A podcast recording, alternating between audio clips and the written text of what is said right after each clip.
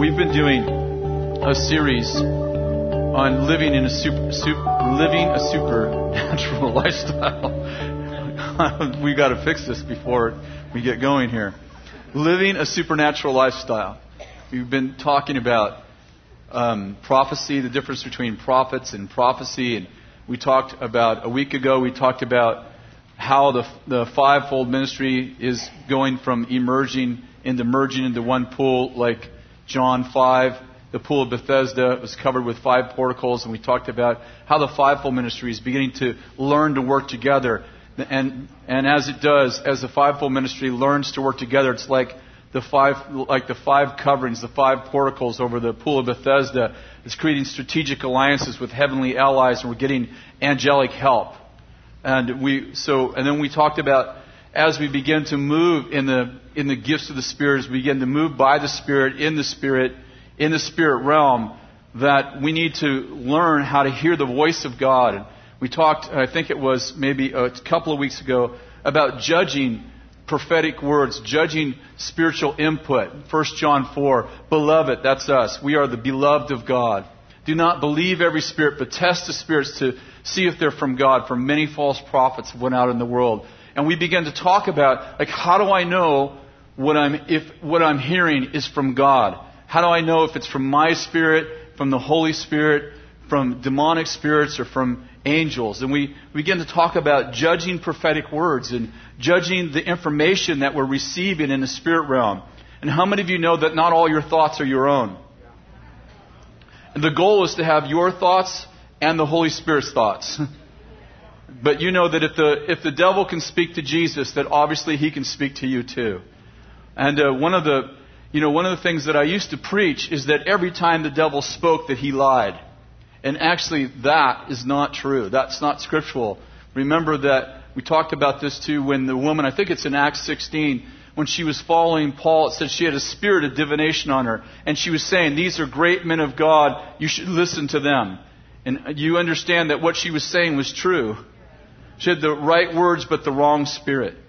When demons would encounter Jesus, when demonized people would encounter Jesus, it says that the evil spirits would speak out and say, this is the Christ, the Son of the living God. And Jesus would tell them to shut up.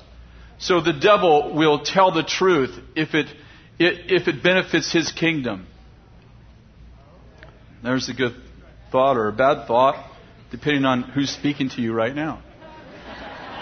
Which is a great example. We're just experiencing thoughts right now.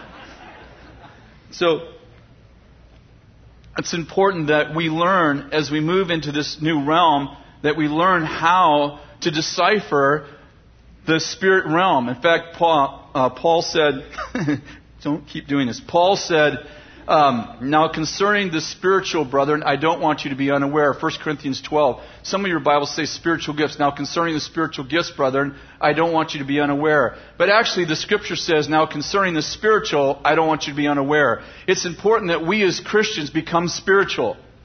I'm not talking about it in the negative sense that sometimes we go, oh, that person's so spiritual.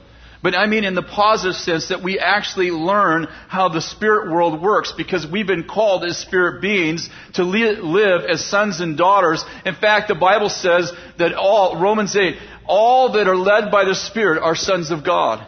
And so it's really important that as we enter into this spirit world, that we learn how the kingdom, the spiritual world of the kingdom works, so that we can enter into that world. And how many of you understand that if you don't understand the spirit world, that you can become a victim of the invisible man?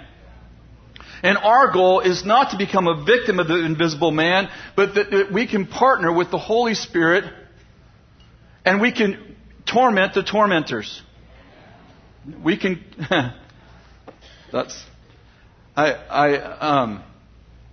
I think it's important for us to know that we're to honor the past, live in the present, and look to the future. What happens when we live in the past instead of honor the past? We're singing that song, the way we were. How many of you understand that we're supposed to honor the past? We're not supposed to forget the ancient boundaries of our forefathers. There's something about the foundational principles that we learn. In fact, Hebrews said, now leaving the elementary teachings of Christ, let's press on to maturity. He's not talking about leaving them in the sense that they're not important. He means leave them in the sense that they're under your feet. They're under your standing. Your understanding is based on truth. What you're standing on is a foundation that's based on truth. And so this morning I want to just take us to this next place. I've quoted this many times, but in Matthew chapter 4, Jesus said, man can't live by bread alone, but by every word that proceeds from the mouth of God. He didn't say precedes. It's not what God said, but what God's saying. That's actually food to our souls, health to our bodies, and actually inspires us in God. So it's not what God said, but what God's saying. But how many of you understand that what God said, in other words, God can repeat himself, and a preceding word, what God said, can become a proceeding word. Remember when Jesus encounters the boys when they're fishing, and he says, hey, cast your net on the other side. And Peter says, Lord, we have fished all night, and we've caught nothing. And he said, well, cast your net on the other side, and you shall have a great catch. And they cast their net on the other side, and you know the story. They had this incredible catch that they couldn't hardly get in by themselves. Sometimes it's not new actions, but renewed actions. Sometimes God repeats what he says. Sometimes it's do the deeds you did at first. And when God repeats what he said, the preceding word becomes a proceeding word again. Some of us just need to get back to what we were doing. Let me say that again. Some of us just getting back to what we're doing is a proceeding word. Some of us have lost our first love, not in the sense that we walked away from Jesus, but the things that we did in the beginning when we loved Jesus, we somehow, instead of those being the foundation that we live off of, become things that we left. And it's really important at times that we remember where this all began. We remember the innocence of our and simplicity of loving Jesus. I didn't say any of this in first service, but I feel compelled this morning to stay here for a moment. I remember when I met Jesus, I was 18 years old and I couldn't really read. I read on the third grade level, and somebody bought me a Bible. And of course, in those days, it was King James or nothing. It's like I learned Shakespeare and the Bible all at the same time. And I had a roommate who wasn't a Christian, and so I didn't want him to know that I became a radical Jesus freak. We were called Jesus freaks in those days. I didn't want him to know I was a Jesus freak because I figured we wouldn't be friends anymore. We'd been friends since we were sixth grade. So I'd hide in our closet. We had a closet. This kind of like walk-in closet. So I'd hide in the closet, turn on the light, and I would read all night. Well, I'd read all night, but I'd get through about one chapter because that's how slow I read. And they had these big words like sanctification. And I'm like, I don't know what that means, but whatever it is must be good. And it said, thou shalt be. So then I'm like, shall I be sanctified? And I would read these words, and the Holy Spirit would just talk to me about what that meant, and I actually learned to read by reading the Bible, the King James Bible. So there's a miracle right there. I didn't learn to spell, however. Maybe I need to read the Message Bible to learn to spell. But there's just events in our life that are monumental. Like we look back on them and we realize that we encountered Jesus in the closet, that Jesus would spend, and I did that probably for a year and a half. I would just read until I fell asleep in the closet, and oftentimes wake up and my roommate would think I was gone early, but I'd actually be hearing him, and I'm like, I better not come out right now. He'll know I was all night in the closet, and I'll have to explain why I was in the closet. But you know, there's some of us just need to get back to where we started, and it's not a preceding word, but it's actually a proceeding word. The Lord's saying, listen, I know you fished on both sides of the boat, but cast your net on this side right now, and you're going to catch a big catch. And some of us just need to, we just need renewed, we need to renew what we used to do. We need to renew what we used to do. And let's just stop right now and just pray. I really feel like this is the word of the Lord. I'm sorry, I can't move from this. We're just going to pray right now. How many of you, just raise your hand, I'm not going to have you stand. you need to, you feel like the Lord is just telling you this right now. It's like you need to renew your first love. I bet it's got to be a third of the people at least. Yeah, it's over half. I thought so. I just felt like as we hit this point this morning, there's something about the Holy Spirit just telling you, listen, you need to get back to where you started. Look, you're going to find what you're looking for back where you started. And Lord, I just pray for all of us right here. We had these encounters that we started with. Somehow we've gotten so sophisticated and we've gotten so complicated. We've gotten so revelatory that we've forgotten the simplicity of knowing Christ. The simplicity of knowing Christ. Father, I pray for all of those in this room and those watching by iBethel TV and people in the overflow rooms, people that will watch this months from now, that the word of the Lord is that you just need to get back to your first love. You just need to cast your net on the other side. You don't need something new. You just need something renewed. Well, Lord, we just pray for that for everybody who's trying to move forward, and yet it's back to the future. We have to move back to find our future. Lord, we pray for that right now for people. We pray for that first love experience, that staying in the closet all night, that praying through the night, laying on the floor, weeping. The times where we trusted you completely when you told us to just give it all away. Don't keep anything for yourself. Those times when we surrendered our whole soul, our heart to you. Those times when we said, you know what, if you don't come through this week, the rent isn't going to be paid. I gave it all away. Holy Spirit, let us move back to the simplicity of loving God. The simplicity of being a Jesus freak. It's okay to be weird for Jesus, we used to say. Lord, it's good to have favor with people, but not at the expense of favor with God. Thank you, Lord. Let us want your affection above all other affection. Thank you, Lord. All of us who are leaders, let us just remember where we came from, where we started. Help us not to forget the place that you first encountered us, that you first called us. I just had this thought as we're ministering. You know, when Jesus rose from the dead, he said to Mary, he encountered Mary at the tomb, and you know that story. And he said, "Go tell my disciples and Peter that have rose from the dead." In the meantime, Peter told the rest of the guys, when Jesus died, Peter said, "I'm going fishing." And I used to think that Peter failed. And I just had this thought as we were praying just now, that maybe Peter went fishing because that's where he began. He was fishing when Jesus found him.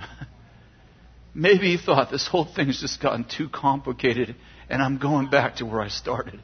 I'm going fishing. And it's amazing because that's exactly where the Lord finds him. When he rises from the dead, he's out on the beach and he sees Peter and John. Peter gets so confused. It says that he was stripped for fishing. And when he sees the Lord, John goes, "I think it's the Lord." It says Peter puts his coat on and jumps in the water. Like, I just so love Peter because I do that stuff all the time. It's just completely irrational. Like, I'm going to swim. I think I'll put my coat on. It's the Lord. You know, I want to look good when I get to shore. It says that he put his coat on and jumped in. First of all, I wouldn't make it to shore because I don't really swim. The Lord would have to walk out on the water and save me. So, amen. Lord, just do that. Just restore us to our first love. Awesome. Let's just go a little deeper here.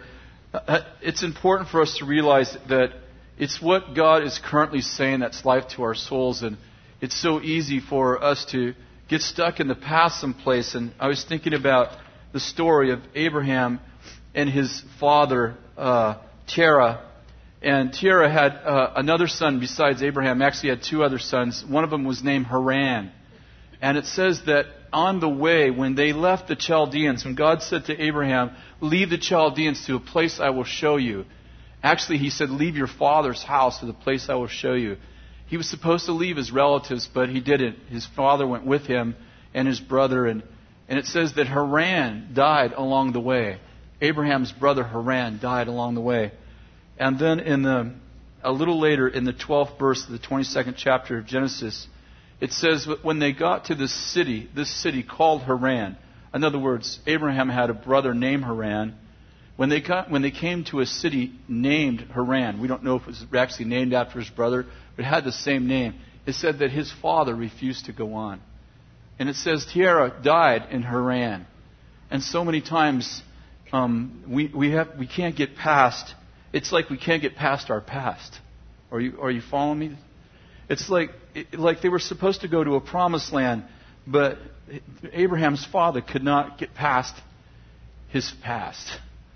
And I think there's lots of times when God is speaking to us a proceeding word, and He's telling us, follow me. You're going to a promised land, and something occurs in our life, and we can't get past our past. It's like we end up dying in our pain, and we can't embrace what God's currently saying because something happened that we don't understand, a mystery, a problem, something that just grips us. And if that's you this morning, we just pray that you would be able to get past your offense.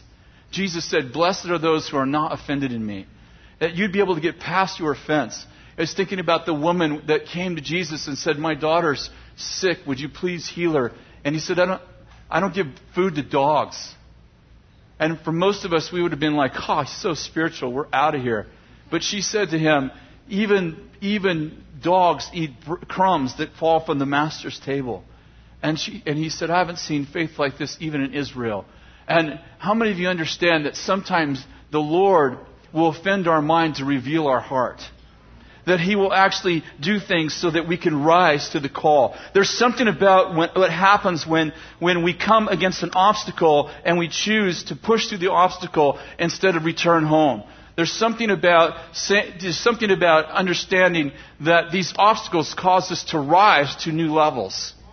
And I feel like there's just something about that in our own life, that God wants us to push past obstacles. I had a dream some time ago, and I'm kind of changing gears here. I had a dream some time ago that I've shared. I've even wrote a chapter in the book, The Developing a Supernatural Lifestyle.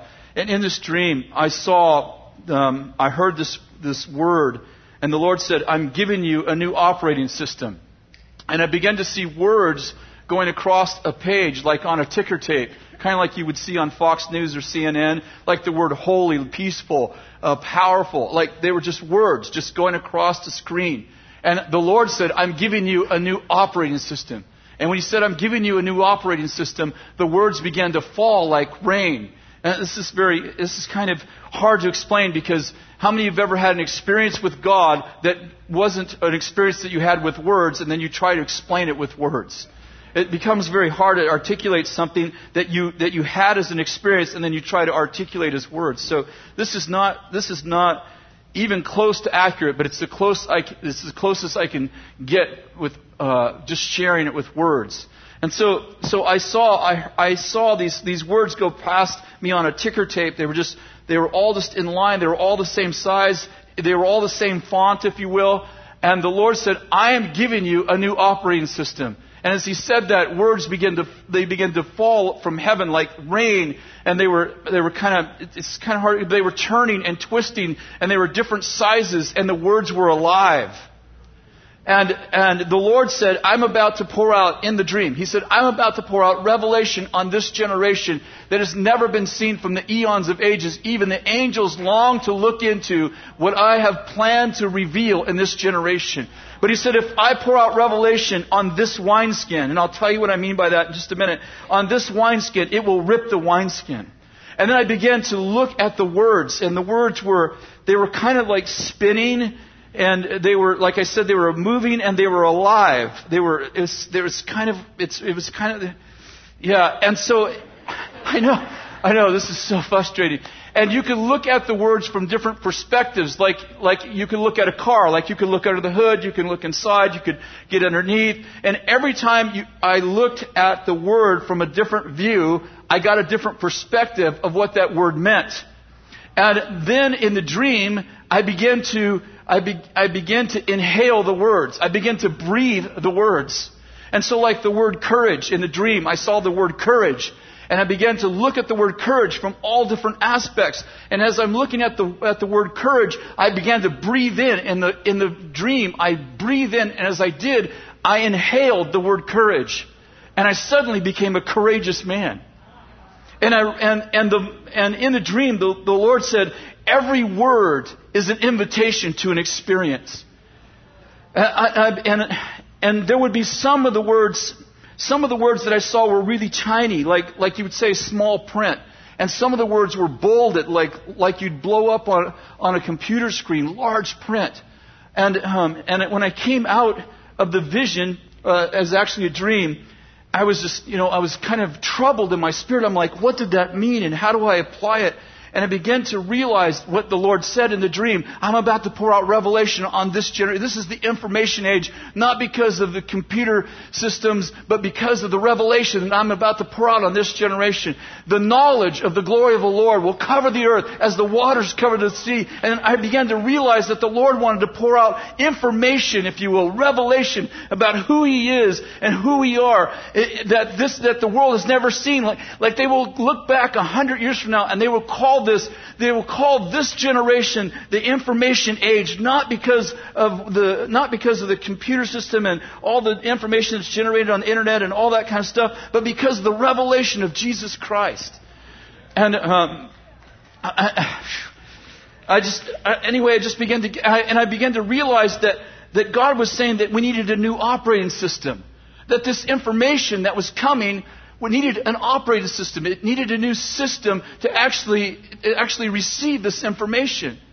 And the Lord said in the dream, if I pour out my Spirit on this old wineskin, this old operating system, it will rip the wineskin. And then things began to be highlighted to me in the Scripture. And you know that how that happens when the Holy Spirit is actually teaching you and training you. That Scriptures that you've read, maybe hundreds of times, maybe you even have them memorized. They come to life and you begin to see them, kind of like in the dream. You begin to see a perspective of them that you never saw before. And I begin to read the Scripture in a new way. In Isaiah 28:10, Isaiah says this, "For precept must be upon precept, precept upon precept, and line must be upon line, line upon line, here a little, there a little." And I began to realize that truth actually had an order. Like it wasn't just random. Like even the world, it's kind of crazy. But scientists, even atheists who are scientists, they look at science and biology, and astrophysicists look at the way that the heavens are work, and they actually have come up with with formulas. Like Einstein's theory, and they realized that everything in creation actually has an order. Like there's actually an order. They don't realize that someone ordered it, which is kind of funny. I can throw dirt on the ground and it doesn't turn into something. It's just a pet peeve I have. I can throw dust up 100 times and it never comes down formed like anything that I've ever seen before. But they understand that creation actually has an order that you can predict mathematically. It's not just random. And I began to realize that truth actually has an order. That there's actually an order. It's line. Isaiah said, line must be upon line. And precept, can you understand what he's saying? He's like saying, like there are building blocks to truth.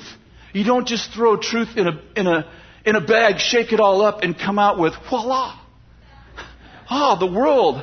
No, when the Lord began to speak in Genesis chapter 1, it says the world was formless and void. That word is actually one word in the Hebrew. It's the word chaos. The word was chaos, and when the Lord began to speak into the chaos, order began to form. Are you following me? It's like without the Spirit blowing on the Word of God, it's just chaos. Listen, though it's the Word and the Spirit that equals truth. Are you following me? It's the word W plus S equals T. It's Einstein's theory, maybe. Came right to me.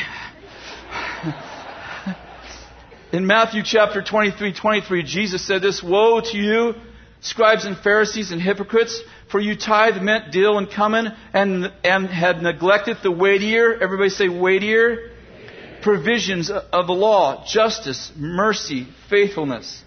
These you should have done without neglecting the others." And here Jesus makes a statement and he says, listen, you tithe even out of your garden. You should have done that. That's amazing. But you neglected the things that are weightier. You neglected the more important truth. He's saying, listen, this is true. You're supposed to tithe. That's awesome. You guys did that. But you forgot mercy, justice, and righteousness. In other words, he's saying, you get the things God whispered.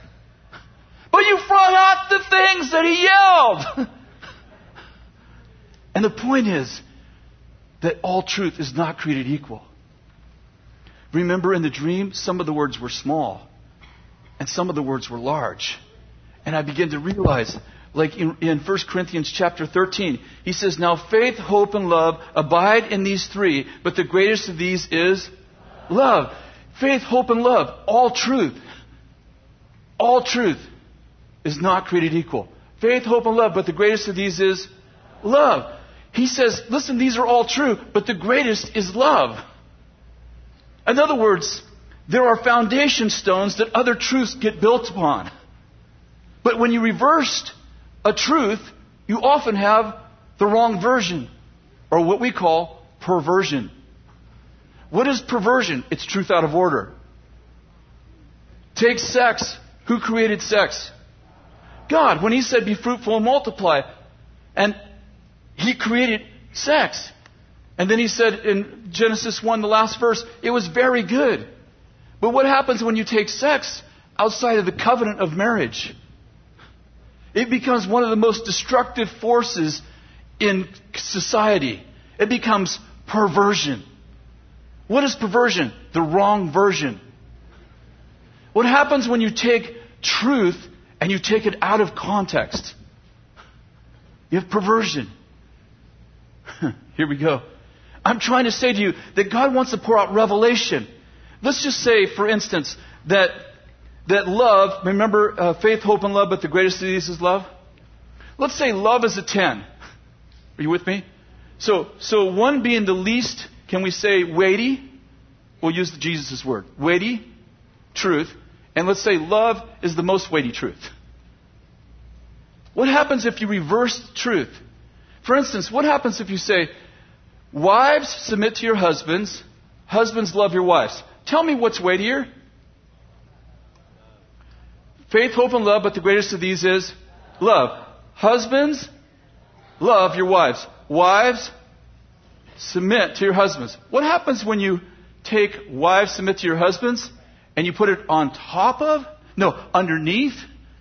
Husbands, love your wives. In other words, you make wives submit to husbands who don't love them. I would propose to you that all truth has an order. And that when you take it out of order, you have perversion. I think that most cults have truth. Have you ever talked to someone in a cult and they're using the same book and quoting most of your favorite verses? And you're like, hey, I believe that. And they're like, why are they a cult? I believe that. And you walk away, and it's very confusing because the church has an old operating system. All truth is created equal. So when you encounter someone who believes truth but is definitely cultic, you're like, they're quoting the Bible. I believe this book. But what's the problem? Oftentimes, it's truth out of order. Yelling things God whispered. Whispering things God yelled. And God wants to pour out revelation, but we need a new operating system where we realize that everything doesn't weigh the same. earnestly desire spiritual gifts, but especially that you would prophesy. For greater is the one who prophesies than he who speaks in tongues. Isn't that interesting? He said, listen, all the gifts are important, but the greatest gift is prophecy. He said that. It's in the book. He said the greatest gift is prophecy. And he said, this will get you, greater is the one who prophesies. I prophesy.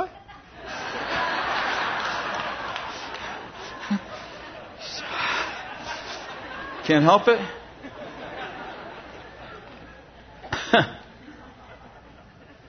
It's one thing to say my dog is a girl. It's another thing to say my girl is a dog.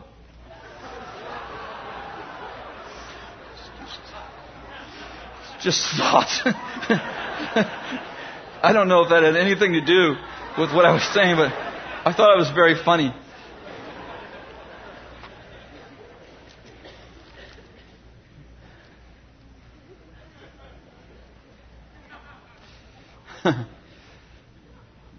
You know, in Genesis chapter 9, verse 20, it's a story of Noah. And Noah, gets off the boat, and he did too much wine testing. Tested the fruit of his labors too much, and he got drunk and then got naked. It's in the Bible, sorry. If you're offended, it's in the Bible. And Ham, his son, came in, and he, instead of covering his father up, he went and told everybody. He told everybody the truth about what his father had done. And when his father woke up, he cursed Ham. Ham was the father of Canaan. Joshua drove the Canaanites out because of the curse on Ham. Why was Ham cursed? Because he told the truth out of time. Exposed his father instead of covering his sin.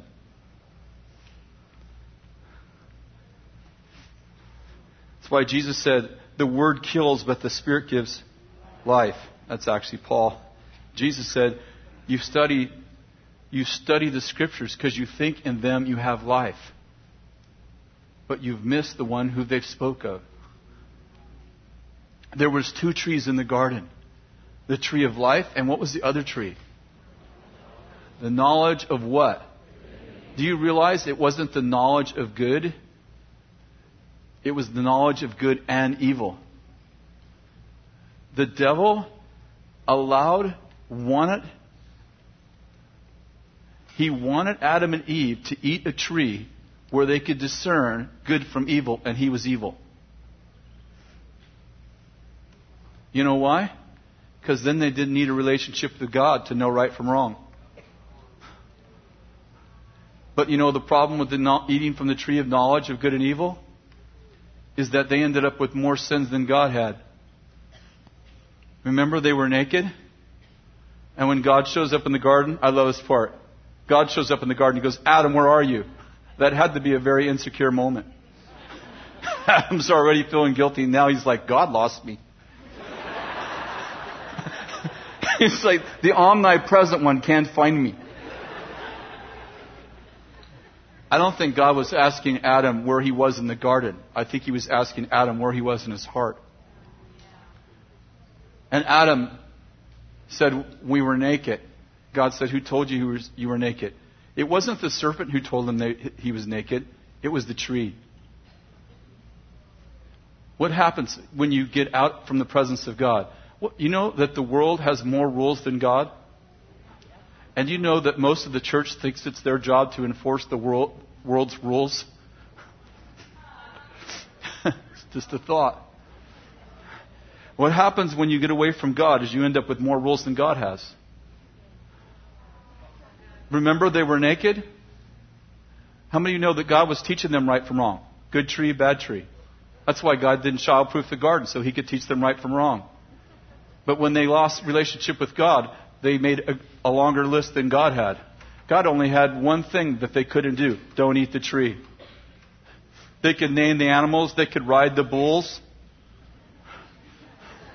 They could feed the lions. I guess. That's just a thought. I don't know if they could really, but maybe. Okay. But when you get away from God, the tree begins to talk to you.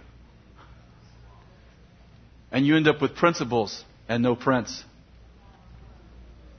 I have a feeling that even in the church, that oftentimes we as teachers, as leaders, we teach people so much they don't even need God to know what to do. They don't even need, they eat from the tree of knowledge of good and evil. We teach them everything. We teach them how to live, and pretty soon they're so educated. We educate them out of relationship with God. They know everything about how to live, what to do in every situation, and pretty soon they have confidence in what they know instead of who they know.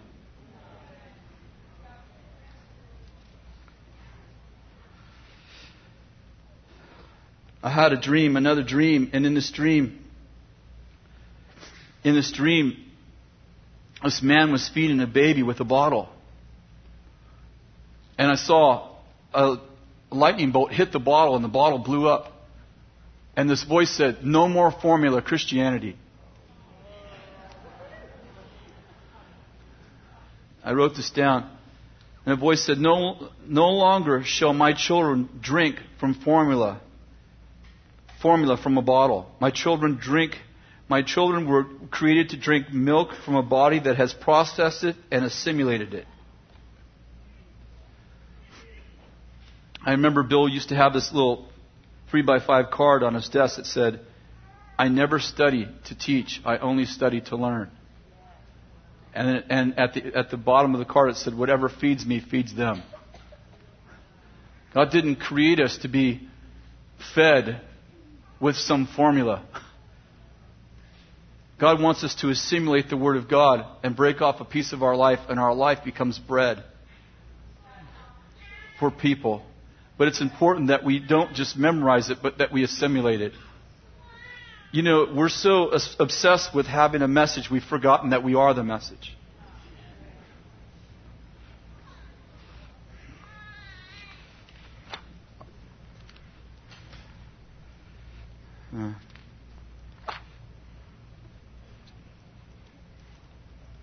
I want to finish with just one more principle. It should only take about an hour.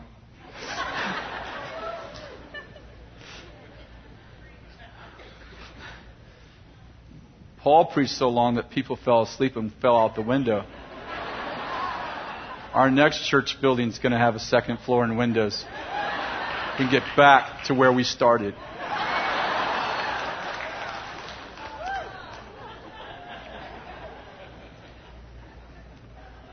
The last thing I want to talk about is this, is that all truth needs to be held in tension. And we'll do it quickly, and maybe we'll visit it next time I share. But all truth needs to be held in tension. I feel like truth is like a bow. And the fact that the truth has a paradox, like there's a divine paradox of truth, is what gives the bowstring power to actually shoot arrows. You know, the greater the tension, the further the arrow goes. And so, like for instance, it says that Jesus... This is Matthew chapter 4 and Luke chapter 4. It says that Jesus was led into the wilderness by the Spirit, capital S, to be tempted by the devil. That's Matthew 4:1. In Matthew 6, Jesus taught us to pray this: "Lead us not into temptation, but deliver us from evil." Wait a second. Who led Jesus into the wilderness? Did the devil lead Jesus into the wilderness to be tempted by him? No, it was the Spirit of God who led Jesus into the wilderness to be tempted. What did Jesus teach us to pray? "Lead us not into temptation." Which is it? Both. How about, you want a few more? Paul taught this. Galatians 5:2. "Behold, I, Paul, say that if you receive circumcision, Christ will be of no benefit to you." Acts 16:1. Paul came to Deborah and Lystra, and a disciple was there named Timothy, who was the son of a Jewish woman, who was a believer, but his father was a Greek. It says Paul wanted the man to go with him, so he took him and circumcised him because of the Jews who were in those parts. For all knew that his father was a Greek. Paul taught, if you receive circumcision, Christ is of no benefit to you. Acts 16. Paul circumcised Timothy. I'd be, hey, Paul, Galatians.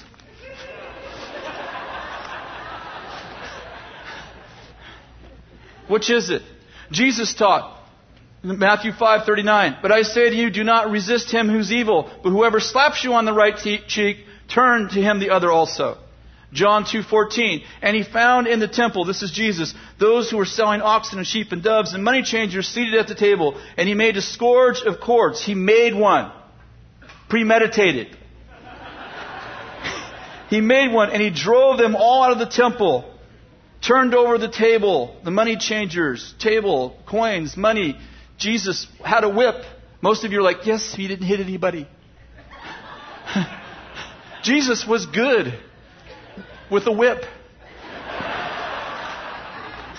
Supernatural whip ministry. Did he tell you, does he want us to turn the cheek, or does he want us to drive people out with the whip? Yes. How about this one? John 18:36, Jesus said, my kingdom's not of this world. If my kingdom were of this world, my servants would be fighting so that I would not be handed over to the Jews. But as it is, my kingdom is not of this realm. Matthew 6:9, pray this way. Our Father who's in heaven, hallowed be your name. Your kingdom come, your will be done on earth as it is in heaven. Which is it? I love this one. Luke 22:36, Jesus said, sell your coats and get swords. They didn't have to sell their coats because they found two swords. Jesus said, that's enough. John 18:10, Peter used his sword. Jesus is like, what are you doing? You said get swords. Why did you use the sword? You said get swords. This is not my idea.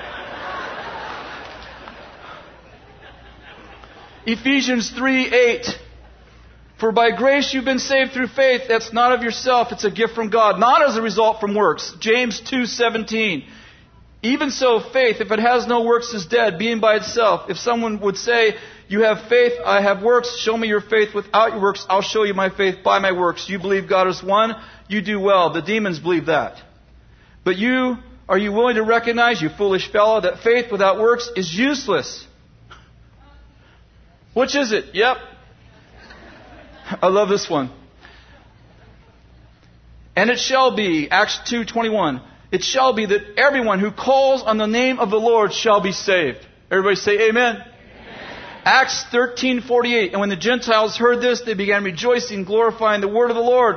And as had been appointed to eternal life believed. God's going to pour His Spirit out on all flesh. Well, I forgot the verse. I'm sorry. And it shall be that all who call on the name of the Lord shall be saved. Acts 13. They preached, and only those who were appointed to life received Christ. What is it? Yep. I love this one. I'll finish with this one. Kind of. Matthew 24. It shall come about in the last days, Jesus said, that nation shall rise against nation, kingdom against kingdom, and there shall be earthquakes and famines in various places. When will it happen? In the last days. Nation will rise against nation, kingdom against kingdom. When? In the last days. Isaiah chapter 2. Now it shall come about in the last days, that the mountain of the house of the Lord will be established as chief of the mountains of people, and will be raised above the hills, and the nations will stream to it. And he will judge between nations and render decisions between people. They will hammer their swords into plowshares and their spears into pruning hooks. Nation will not lift up sword against nation, and never again will they learn war. When will that happen? It will come about in the last days. Which is it? I have pages of them. Do you have more time? I have pages and pages, call them divine paradox. God said this, and then he said the exact opposite. Listen, honor your mother and father. It's the first commandment with a blessing. The Pharisees, he said to the Pharisees, you don't honor your mother and father. You've broken the commandment. You call everything that you have Corban, given to God. Therefore, you dishonor. You dishonor your parents. You dishonor God. 3 chapters later, unless you hate your mother and father, you cannot follow me.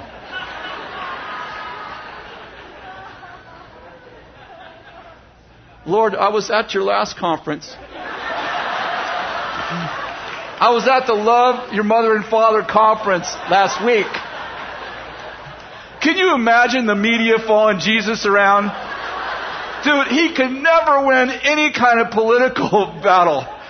He always contradicts himself.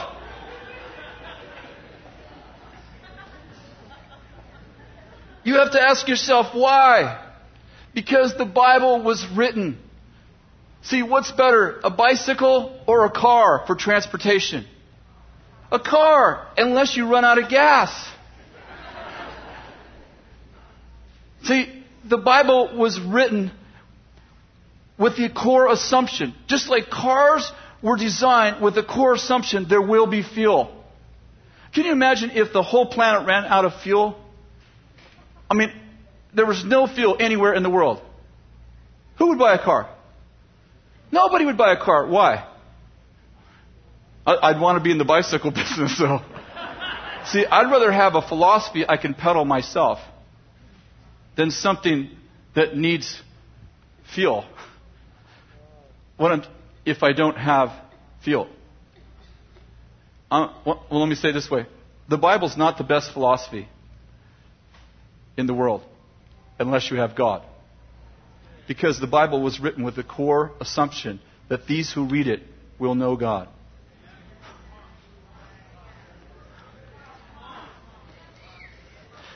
The goal of the Bible is to lead you into a relationship with God. If you read this book and you don't know God, you have principles without the prince. You have no fuel for the car. Listen, the rule of the jungle, it's dog eat dog and survival of the fittest. Turn your cheek doesn't work unless you know Jesus who protects you. Turn your cheek means man run over me, he kill me, he sees that as weakness. Give and it shall be given to you. No, in the world, you give, they take. But what happens when you come into the kingdom? You live in another dimension. Who do you think's given back to you? Well, I gave and Joe gave back to me. Who do you think inspired Joe to give back to you? God did. What I'm getting at is this. The Bible was written with the core assumption that you will have a relationship with the Holy Spirit. And it's the Holy Spirit who leads you into all truth. I can tell you there are hundreds of paradoxes in the Bible, and you are called to live in the radical middle. How do I know when to apply turn the other cheek and when do I apply aggression? Holy Spirit. How do I know when to honor and when to leave my Father's house? Holy Spirit. How do I know when to work by faith? When do I require someone to say, listen, if you really have faith, show me your works. How do I know when to require someone to do something? And how do I know when to say, hey, this doesn't have anything to do. It's all about grace. Holy Spirit. The Holy Spirit is the one. Listen, if I could know all truth by reading this book, I wouldn't need the Spirit of truth to teach me the book.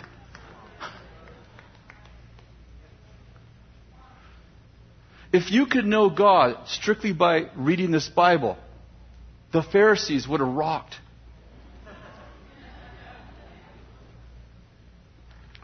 So what's the point? You cannot read this book. Listen, final point. And I didn't say this in first service. You cannot, this book is a dangerous book without the Holy Spirit. I was talking to a friend recently who spent 2 nights in a mental hospital through some really strange circumstance. He said, you know the strange thing is? He said, everybody I met in the mental hospital was religious. They all quoted scriptures. Every single person. You know why? Because the strongest, evilest spirit in the world is not pornography. It's not the spirit of murder. It's not the spirit of adultery. It's the spirit of religion. And you know who's most in danger of being religious? People who know this and don't know this.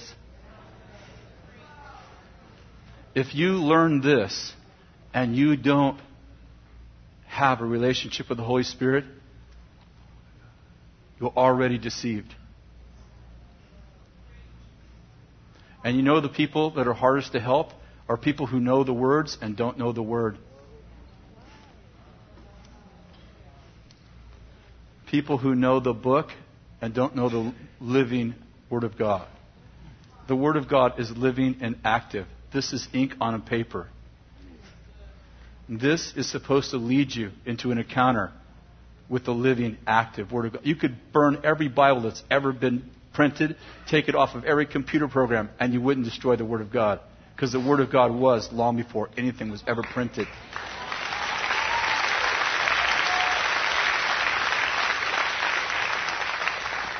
When I first came to Bethel Church, one of my jobs was to pick up the conference speakers at the airport, but I didn't know anybody. So they'd get the brochure out and they'd circle the pictures of all the conference speakers. They would circle the one I was picking up. I'd go to the airport with a picture of Bobby Connors circled. I didn't have Bobby Connors in the front seat. I had a picture of Bobby Connors. So that when I see him, I would know him. A lot of people carrying around the picture.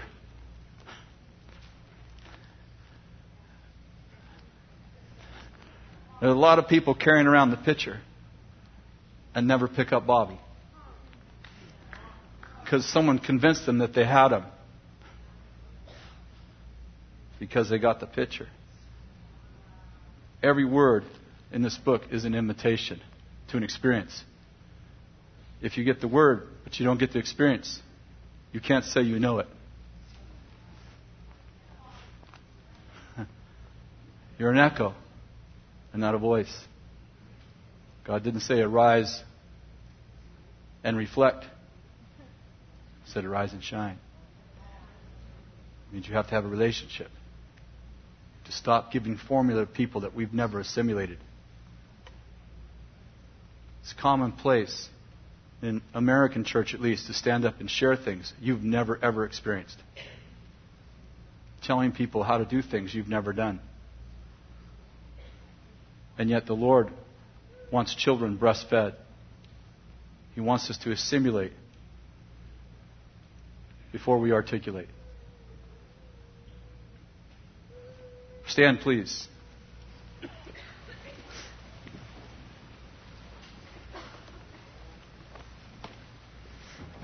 You know what's good about being out this late? The Baptists have already left the restaurant.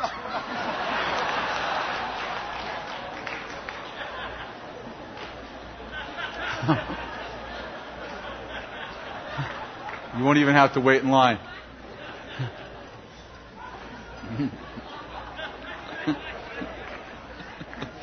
Because we preach the eternal gospel. So do they. I'm just being funny. We love the Baptists. If that could have been taken negatively, it wasn't meant that way. We need a relationship with the Holy Spirit. We need a relationship with the Holy Spirit.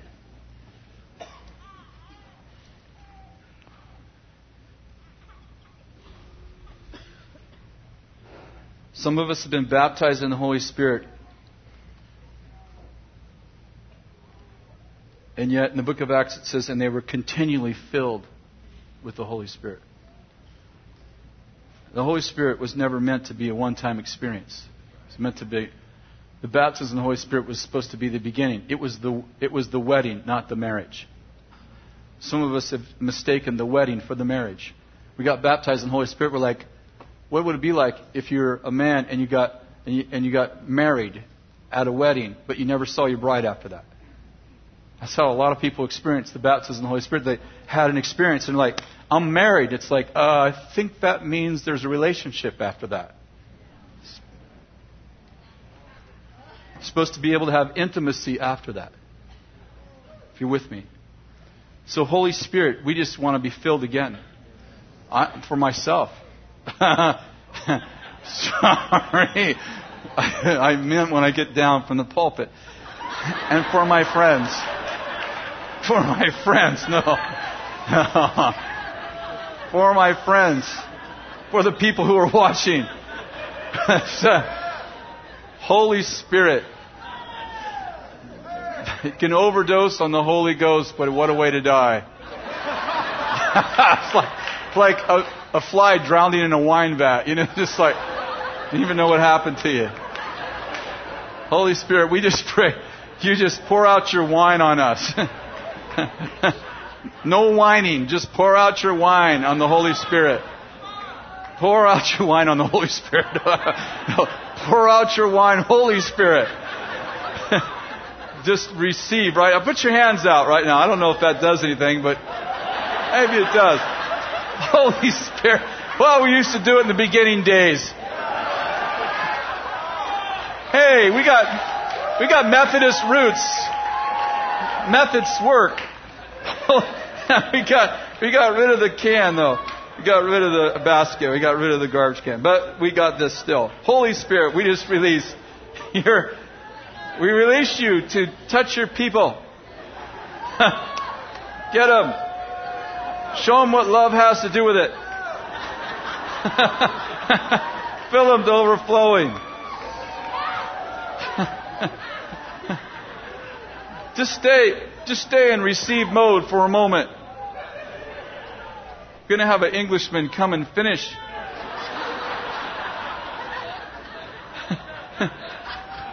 Hey, if you got a message, now you need a mess. Lord, we just release. Can you take it from here?